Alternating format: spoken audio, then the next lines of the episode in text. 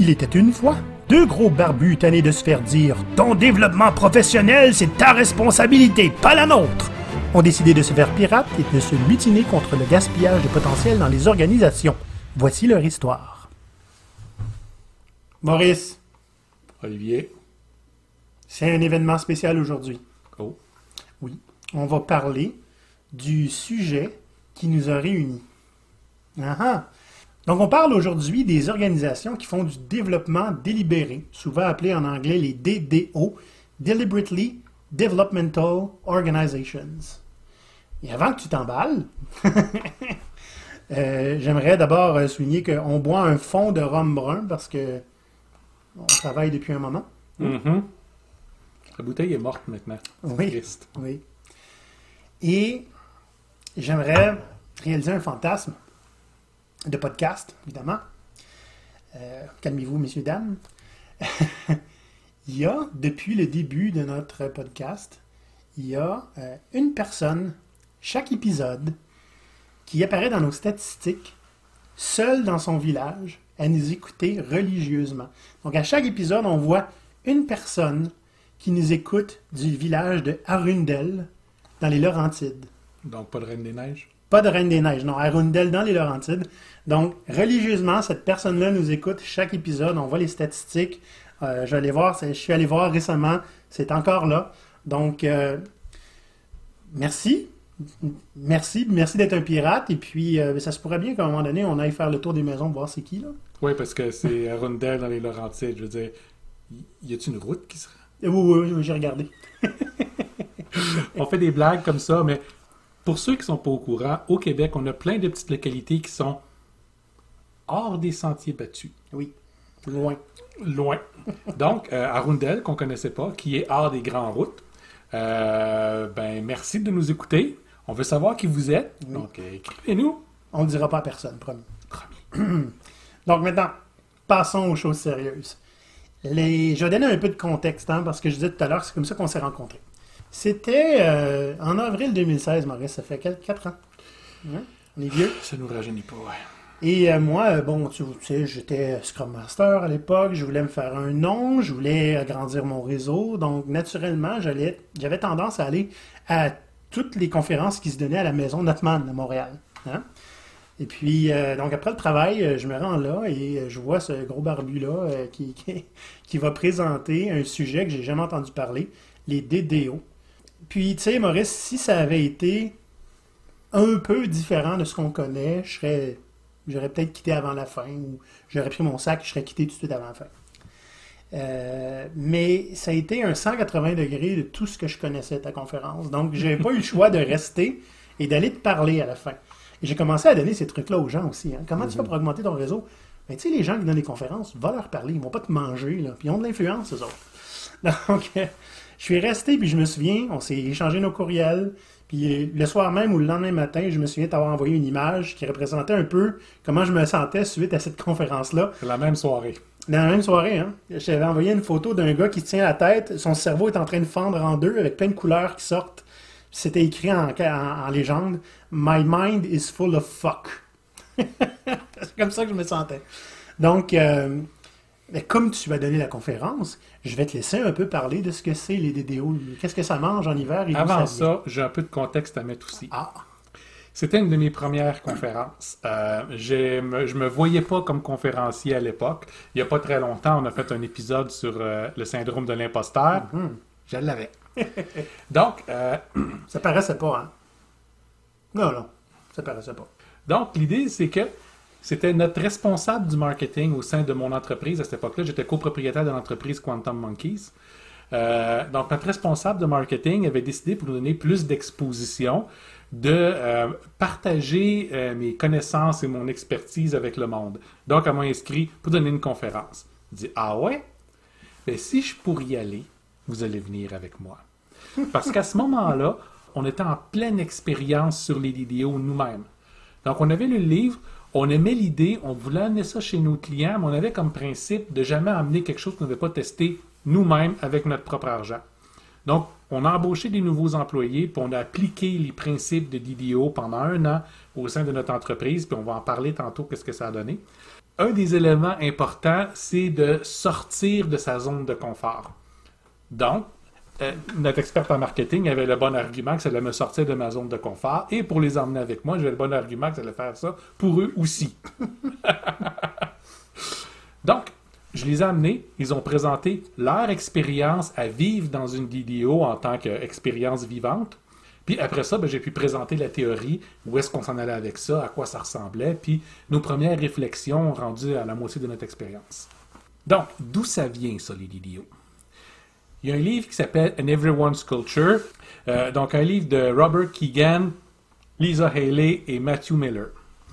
Super intéressant on suit trois entreprises dedans qui sont Next Jump, une entreprise en technologie, Decurion, qui est euh, la plus grosse entreprise à gérer euh, des cinémas et de l'espace commercial sur la côte ouest américaine, et Bridgewater, une des plus importantes compagnies d'investissement au monde. Ces trois entreprises-là sont, selon les critères du livre, considérées comme étant des organisations en développement délibéré. C'est-à-dire que toutes ces entreprises-là vont faire en sorte que leurs employés vont se développer à vitesse grand V, sont entièrement entourés, provoqués, poussés pour combattre leurs points faibles, développer leurs points forts, développer des nouvelles compétences, puis eux-mêmes pouvoir devenir très rapidement des mentors pouvant aider d'autres personnes à se développer. OK. Là, on s'entend, ça a l'air un peu intense, c'est pas fait pour tout le monde. Non. C'est ce qui est important, ce qui était un point commun sur les trois entreprises, c'est qu'on engage des gens qui sont capables de survivre à ce genre de culture-là, qui est intense. Donc, des gens qui ont du potentiel, des gens qui veulent accomplir, des gens qui veulent avancer. Puis, certaines de ces entreprises-là, Next Jump par exemple, ont un bootcamp de deux mois où on va essentiellement briser toutes les barrières qu'on possède, apprendre à se connaître, connaître ses limites, savoir comment les dépasser. Et euh, durant tout ce bootcamp-là, qui est intense, hein, on le répète, ils se font offrir 2000 dollars pour quitter. Donc, 2000 mm-hmm. dollars pour quitter euh, l'entreprise, ils sont pas pires amis, ils vont faire tout leur possible pour que l'employé essaye de vouloir partir. Mais si les employés restent, ben ils restent pour longtemps. Et on s'entend là. Si ça reste plus intéressant de passer à travers ça que de quitter avec 2000 dollars, tu fais partie du corps des gens qui veulent, qui sont capables d'endurer ça. Tu sais? Oui, c'est que tu as le bon tempérament, puis les gens vont souvent le prendre, puis l'accepter, puis passer au travers, parce que c'est la première fois dans leur vie qu'ils vont travailler pour une organisation où l'organisation au complet est dédiée à leur réussite par leur développement. Hmm. Puis pas dédié de on croit en toi, t'es merveilleux, tu peux aller plus loin. OK? Les fouettes vont sortir, tu vas aller plus loin tu vas te développer. C'est pas une option. C'est pas une option. Tu vas dire, puis tu vas être encouragé à le faire. Je me sens pas à l'aise de faire telle chose. OK, ben comment on va faire pour te jeter là-dedans? Ouais. T'encadrer pour que tu puisses être à l'aise, que tu saches que tu peux atteindre les buts que, que tu vas avoir, que tu as l'aide que tu as besoin, tu n'es jamais seul, mais il faut que tu le fasses. Là, c'est intéressant parce que c'est un peu c'est vraiment l'inverse des entreprises plus traditionnelles, où ce qu'on t'embauche pour tes compétences. On assume que tu es euh, bon puis tu vas te développer par toi-même. C'est ça, et que euh, ben tu on, t'embauche pour les compétences, mais on te rentre de force dans la culture. Là, on t'embauche parce que tu es capable d'endurer cette culture-là, puis on te rentre de force dans tes compétences. oui. Ça ne veut pas dire que les gens sont capables d'endurer ça éternellement.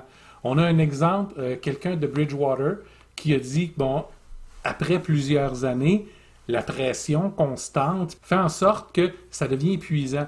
Fait qu'il a décidé de prendre un poste qui était beaucoup plus tranquille, tu sais. Donc, il a quitté pour devenir directeur de la trésorerie américaine. C'était plus tranquille. C'est mignon. c'est mignon. Mais c'est ça, c'est après avoir passé dans un environnement comme ça, ta capacité, ton expérience, ton expertise, puis ton aise à prendre des postes des fois gigantesques, et, là est faite. Un autre exemple qu'on a vient de Décurion, où leur, euh, vice-présidente au marketing a commencé dans l'entreprise quand elle avait 14 ans à vendre du popcorn dans un des cinémas. parce qu'elle a montré de l'intérêt puis un peu de talent, ben, ils l'ont encadrée pour qu'elle apprenne à gérer son comptoir durant, son, propre quart de travail. Puis après ça, tous les comptoirs durant son quart de travail, puis tous les comptoirs pour tous les quarts de travail, puis le cinéma, puis la chaîne de cinéma, puis éventuellement l'entreprise au complet. Donc, puis on parle de ça à environ 10 ans. La personne a commencé là à 14 ans. Elle n'a pas fait 10 ans d'université, elle n'a pas eu le temps, elle a travaillé tout le temps. Mm. Mais l'entreprise l'a développé. Puis euh, ce, que, ce que Brian Ungar, qui était le Chief Purpose Officer, merci, me disait, c'est une personne comme ça, tu peux pas la remplacer par qui que ce soit d'autre. Tu as une personne qui vient de passer une bonne partie de sa vie avec l'entreprise, qui la connaît d'un bar à l'autre. C'est exact. Puis elle a vécu, elle a, elle a vécu chaque étape du travail. Donc, il n'y a pas personne de mieux placé que elle pour prendre en charge le marketing de l'entreprise. Hum, hum. C'est sauvage. Oui. Il faut comprendre que ce genre d'organisation-là, on peut se dire Oh oui, c'est ça que je veux, mais c'est demandant. Hum. Essentiellement, vous n'avez pas le droit de porter des masques dans un environnement comme ça. Vous devez montrer qui vous êtes constamment. Vous allez être confronté à vos limites, à, ce qui vous rend mal à l'aise, à, vos zones d'inconfort, puis vous allez être amené à les dépasser. Mm. Vous ne faites pas ça seul, cependant. Vous avez un mentor qui va vous accompagner, puis le mentor, il va varier dépendamment de ce que vous souhaitez apprendre, quel genre de nouvelles compétences vous souhaitez développer. Et dans le cas de Next Jump, par exemple, vous avez un buddy, quelqu'un qui est avec vous, puis qui va avoir des discussions avec vous. C'est un autre employé, hein, c'est pas quelqu'un de spécial, qui va juste avoir des discussions avec vous, puis vous permettre de ventiler, puis de vous permettre de remettre en contexte qu'est-ce que vous vivez, puis vous faites la même chose pour lui. Donc, vous n'êtes jamais seul. Vous avez des gens pour vous aider. Puis le fait d'avoir un body, donc un, point de vue externe à ce que vous vivez, va, va vous permettre de mieux comprendre quand des fois votre limite est vraiment dépassée, puis là vous avez besoin qui, de, ralentir un petit peu. Hmm. OK? J'aime beaucoup le. expliqué tantôt que euh, les gens ont des masques. Moi, ça m'avait beaucoup marqué la première fois que tu en avais parlé parce que tu disais on a tous des masques, c'est pas. Euh, ça non plus, c'est pas optionnel. Dans le monde traditionnel, on doit avoir une image de on sait ce qu'on fait, euh, de perfection, de une image politique aussi. Hein, de moi je fais pas d'erreur. Et puis, euh, surtout pas, genre, je doute de moi. Là. Ouais, on a un masque de, certitude puis de confiance. Mais ça, c'est un type de masque. Il y en a un autre aussi. Ouais. L'idée, c'est, on est des êtres humains, on est des gens complexes, on est des êtres complexes. Puis, euh, quand est-ce que vous avez le temps de réellement vous asseoir avec Ghislaine en comptabilité, puis de comprendre d'où est-ce qu'elle vient, mm. de savoir le nom de ses enfants, qu'est-ce qui lui arrive, qu'est-ce qui est arrivé dans, dans sa vie? Vous n'avez pas le temps pour ça. Donc, c'est madame, c'est madame Ghislaine de la comptabilité. Puis c'est tout. Si elle veut avoir plus de personnalité que ça, elle doit distiller sa personnalité dans un masque qui va être facile à interpréter. C'est la madame qui amène les gâteaux aux fêtes. Ah. C'est la madame qui fait l'accueil pour tout le monde parce qu'elle est super fine. Là, tu sais c'est qui. Donc, il y a le masque qu'on projette, puis il y a aussi le masque que les gens mettent sur nous, d'après ce qu'ils connaissent de nous, finalement. Oui, mais on peut contrôler ça. On peut décider, je veux être cette personne-là. Je veux être le clown dans le bureau. Et tu décides c'est quel masque que tu portes. Et là, ce que je trouve intéressant, puis tu sais, il y a des masques, tantôt je disais qu'il y a des masques politiques, là. Ah, il y a de l'effort à mettre pour l'entretenir, ce masque-là. C'est une job à temps plein. Plus c'est politique, plus tu mets d'efforts à polir ton masque pour qu'il brille. Hein? Avoir l'air compétent, puis pas faire d'erreur, c'est très, très, très demandant. Ça demande toujours, à chaque fois qu'on est euh, présenté à une situation, se demander qu'est-ce que je peux faire pour moins le mettre à risque? Qu'est-ce que je peux faire pour couvrir mes traces si jamais je fais une erreur? Qu'est-ce que je peux faire pour que tout ce que je dise soit suffisamment vague que personne ne peut me le reprocher? Ça demande une réflexion constante puis énorme. Puis, l'idée avec les vidéos, ils disent on t'a embauché pour faire un travail, on t'a pas embauché pour ça. Donc, arrête de le faire. Si tu es triste, sois triste. Si tu ne sais pas, dis-le. Puis ça ne veut pas dire que tu ne le feras pas. Ça veut dire, ben, si tu ne le sais pas puis tu le dis, on va te mettre en, en paire avec quelqu'un qui l'a déjà fait puis tu vas l'apprendre. Donc, on apprend à vivre sans notre masque. Exact. Euh, donc, on apprend à vivre sans notre masque, ça veut dire. Puis, euh, c'est pas tout le monde qui est à l'aise avec ça. Hein. Des fois, on est beaucoup plus à l'aise de jouer un personnage que d'être nous-mêmes. Et je me souviens, tu disais euh, dans la conférence sur les DDO qu'il y a des entreprises que ce qu'on veut savoir quand tu commences, là, c'est dans quoi tu n'es pas bon. On veut savoir tous les domaines où non seulement tu n'es pas bon, mais que tu as peur de faire quelque chose. Parce que c'est les premières choses qui, qui vont vous apprendre. Mm. C'est le, le, le premier, la première piscine remplie de requins dans laquelle ils vont vous jeter. Ben, c'est parce que si à un moment donné, tu l'as affronté, à un moment donné, tu n'as plus peur. C'est de là que les concepts de DDO viennent. J'avais trouvé l'idée très intéressante. Ça me semblait un peu brutal, mais je me suis dit, aussi bien qu'on l'essaye. Donc, avec Quantum Monkeys, on a fait une expérience d'une année entière où on a embauché des gens, puis on les a soumis à ça pour voir. notre but était d'en faire des coachs en dedans d'un an. Puis on s'entend, là. Être un coach, c'est pas juste apprendre beaucoup de théorie, c'est beaucoup d'expérience, d'expertise tangible. Donc, on a aussi trouvé les pires mandats qu'on pouvait trouver, les difficiles. On sait le- les cas qu'on ferait, oh, moi je le prendrais probablement pas. Fait qu'on va le prendre, puis on va envoyer notre nouveau. OK? On va les accompagner, mais on veut qu'ils souffrent un petit peu. On veut qu'ils soient confrontés, c'est pas de on veut qu'ils soient confrontés au feu. Mais on est là autour pour les, pour les aider. Puis pour qu'eux apprennent à nous demander de l'aide, puis à accepter notre aide, c'est un apprentissage, puis un apprentissage important. Donc les premières semaines dans ces nouveaux euh, mandats-là, faut qu'on tourne autour de nos, de nos coachs euh, beaucoup parce que ben, on veut pas qu'ils brisent. Ah oui. Puis, à partir du moment où ils font OK, là, je pense que là, je suis- je suis pris, je sais plus quoi faire. Ben là, l'aide embarque. Puis à ce moment-là, ils vont se développer en compétences extrêmement rapidement parce que des, des problèmes virtuellement insolubles, maintenant, deviennent solubles. Ils apprennent à le faire, c'est eux autres qui vont le mettre en place. Donc, la vitesse à laquelle ils vont gagner en expérience, en expertise est immense. OK.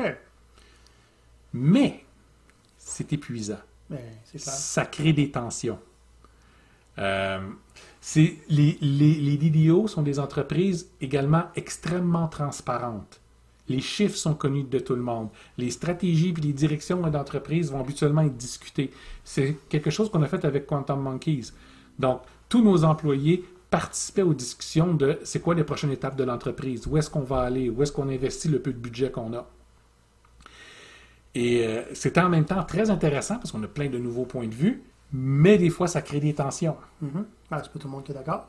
C'est pas tout le monde qui est d'accord, puis les personnalités profondes ressortent. Ouais. Quand j'ai rencontré Olivier en faisant la conférence, on était rendu à peu près à moitié, deux tiers de notre expérience. Puis jusqu'à là, tout le monde était très satisfait. C'était était difficile, demandant, puis épuisant, mais on allait dans le sens où on voulait aller. Dès que l'expérience était terminée, j'ai écrit un article dessus où j'explique comment est-ce que c'est, puis les grandes leçons que j'ai apprises. Notamment, tout le monde doit participer. Si quelqu'un dans l'entreprise décide que lui participe pas, il se protège plutôt d'être exposé comme tout le monde. Ben, soyez exposé, moi je me garde ma petite gêne. Ça ne peut pas fonctionner parce que tu deviens la personne qui juge tous les autres sans avoir besoin d'être jugé puis d'avoir à t'améliorer toi-même. Donc, c'est important que tout le monde participe. Deuxièmement, c'est important que l'encadrement soit constant puis complet avec les gens, que ce soit un encadrement sans jugement. T'as beau juger puis noter les gens puis lui dire comment s'améliorer, il faut que ça devienne du cœur. Il faut que tu sois là pour les aider puis il faut que ce soit clair que tu restes leur ami. Tu es là pour les aider, pas pour juste frapper dessus. Le- leur salaire en dépend pas, leur emploi en dépend pas. C'est des bonus, le bonus en dépend pas. On veut que tu t'améliores, puis que tout le reste dépend, c'est de ça. Est-ce que tu t'améliores? Est-ce que tu te pousses? Est-ce que tu deviens meilleur? Est-ce que tu penses que tu es meilleur? Un an après avoir écrit cet article-là, j'ai eu à en écrire un, autre, un supplément à l'article. Je dis, qu'est-ce qui s'est passé après? Une fois l'expérience terminée, tout le monde était content, puis ça avait bien été. Mais ce qu'on qu'on s'était pas aperçu, c'est que oui, nos employés ont changé beaucoup en un an, mais les trois propriétaires de l'entreprise, on a changé énormément aussi. Mais comme toute notre attention était portée sur les employés, nous, on s'en est pas rendu compte. C'est-à-dire que les trois partenaires qui étaient partis avec une vision commune, à la fin de l'expérience, nos visions étaient différentes. Nos voix étaient différentes, nos attentes dans la vie étaient différentes. Puis parce qu'on n'a pas porté attention à ça, ça a éventuellement fini qu'on a mis un terme à l'entreprise. Donc chacun voulait aller essayer de faire autre chose avec sa vie, puis c'est ça qu'on a fait. Ben, c'est- le risque aussi. hein. Quand tu progresses vite, c'est difficile de mettre des balises. Exact. Hmm. Donc, dans mon article, qui est disponible sur le blog de GoPirate, mais il est en anglais, par exemple, euh, je- j'explique bien les avantages et les dangers de fonctionner comme ça.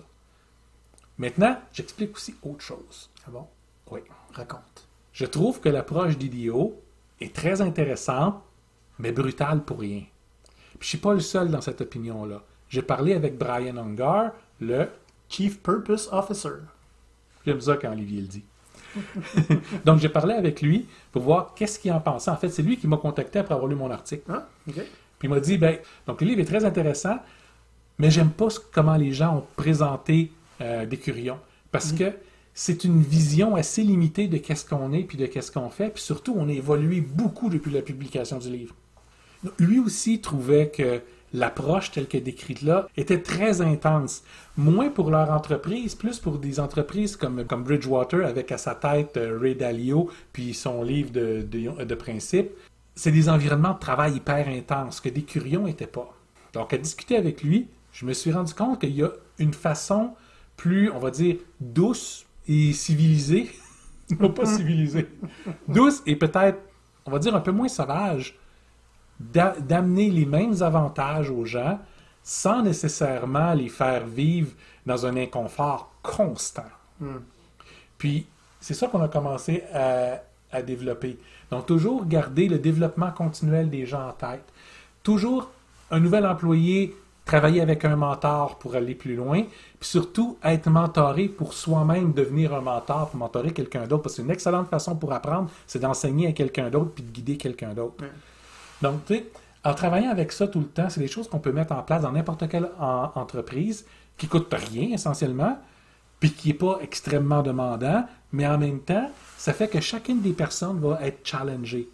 Si votre entreprise a commencé à s'éloigner des postes très très fixes, puis que ça va plus vers quelque chose qui est dynamique, qui est un des éléments clés des DDO, c'est c'est que les gens peuvent évoluer, pas juste dans une ligne droite, mais évoluer dans n'importe quelle direction qu'ils veulent aller, parce qu'ils peuvent apprendre des morceaux d'un paquet de choses différentes. T'aimes t'aimes les ressources humaines, Olivier, même si tu es un directeur de projet, apprends des ressources humaines, va t'installer avec eux, apprends comment ça fonctionne. Peut-être que ta carrière, elle est là par après. Peut-être que tu vas être une étape, puis, tu- puis que tu vas finir en finance à la place. Mais tu vas avoir acquis ce genre de point de vue-là, donc tu vas avoir une vision beaucoup plus riche de l'entreprise, puis des différents corps de métier que, que tu as réussi. Non? Il y a des gens qui ont tendance à faire ça naturellement. Oui. Mais l'environnement de travail dans lequel ils sont ne permet pas ça ou est plus rigide. Exact. Donc, tu sais, aller s'asseoir avec euh, les recruteurs parce que ça t'intéresse, mais tu es un développeur, ça se peut que tu te fasses dire de retourner à ta place. Tu sais. C'est quelque chose que j'ai fait euh, avec, avec beaucoup d'intérêt dans les, mes deux, trois derniers travails avant, jusqu'à temps que je me fasse dire que ça commence à, à déranger. Ouais, c'est pas pour ça que tu es engagé. Ouais, voilà. Là, Maurice, dans le dernier épisode, on a parlé du syndrome de l'imposteur, qui est quand même bien relié avec ce, Oui. ce sujet-là. Tu disais euh, que tu préférais une approche qui est un peu moins euh, drastique. Mhm.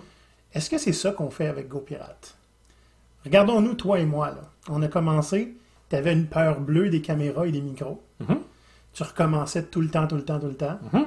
Tu le fais encore, mais ça paraît beaucoup moins parce qu'on est bon à éditer. Ça, c'est quelque chose que j'ai. moi, j'ai dé- j'ai développé drastiquement mes. mes- C'est aussi moins pire que ce que c'était au début. Vraiment, on est beaucoup mieux à improviser. Euh, quand on se trompe, bon, hein, on recommence, puis c'est pas très grave. Puis on commence à être bon aussi à se tromper bien. Ouais. C'est-à-dire que ça paraît pas trop. Ouais. Tu sais, moi, une de mes peurs bleues, là, Maurice, là, c'était de, de vendre. Je déteste tellement me faire vendre quelque chose. Tu sais, quand tu arrives sur LinkedIn, tu connectes avec moi, là, puis que ton titre, là, c'est I help coaches. En général, j'accepte pas la demande, OK? Mais fait que moi, faire la vente, ça me terrorise parce que je me juge en le faisant. Hmm. Tu comprends-tu? C'est pour ça qu'une des approches qu'on a prises, c'est ben, si on devient plus impossible à ignorer, les gens vont venir vers nous. C'est un peu ce qui arrive. Puis ça sort beaucoup plus naturellement aussi. Euh, quand tu commences à parler avec des gens puis t'intéresser à eux, c'est pas de la vente. Exact. Puis dire, regarde, peut-être que je peux t'aider. Ça t'intéresse-tu? On peut en parler. On s'appelle lundi. C'est pas de la vente. Exact. Tu sais, c'est, c'est- ça peut finir en vente, en une vente, mais c'est pas de la vente en soi, c'est vraiment se soucier de ce que les gens vivent. L'approche qu'on préconise, c'est c'est pas parce que quelque chose te rend inconfortable que ça doit pas être fait ou que tu dois te forcer à le faire de cette façon-là. Si t'es capable de trouver une autre façon. Écoutez, les vidéos, moi j'étais absolument inconfortable, mais on est rendu à l'épisode 27. Le fait de faire deux épisodes par semaine, puis le fait d'avoir l'édition en arrière avec Olivier euh, qui était là pour m'aider avec ça, ben ça a fait que je me suis amélioré. Puis j'ai plus peur de la caméra comme j'ai déjà eu peur. Puis elle mord pas. hein? Non. Non, elle mord pas finalement. Et c'est souvent ça que ça donne. À force de l'expérimenter, tu te rends compte que ça fait pas mal. Exact. Puis que tu peux être en contrôle de ce qui se passe. Exact. C'est une question de perception, puis de comment on a été élevé, barre oblique, brainwashé, Mhm. à, à- à interpréter notre milieu de travail.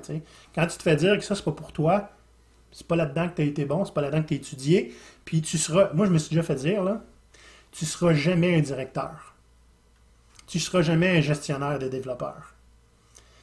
Fait que là, j'ai fait dans ma tête, euh, quelques années plus tard, tiens ma bière.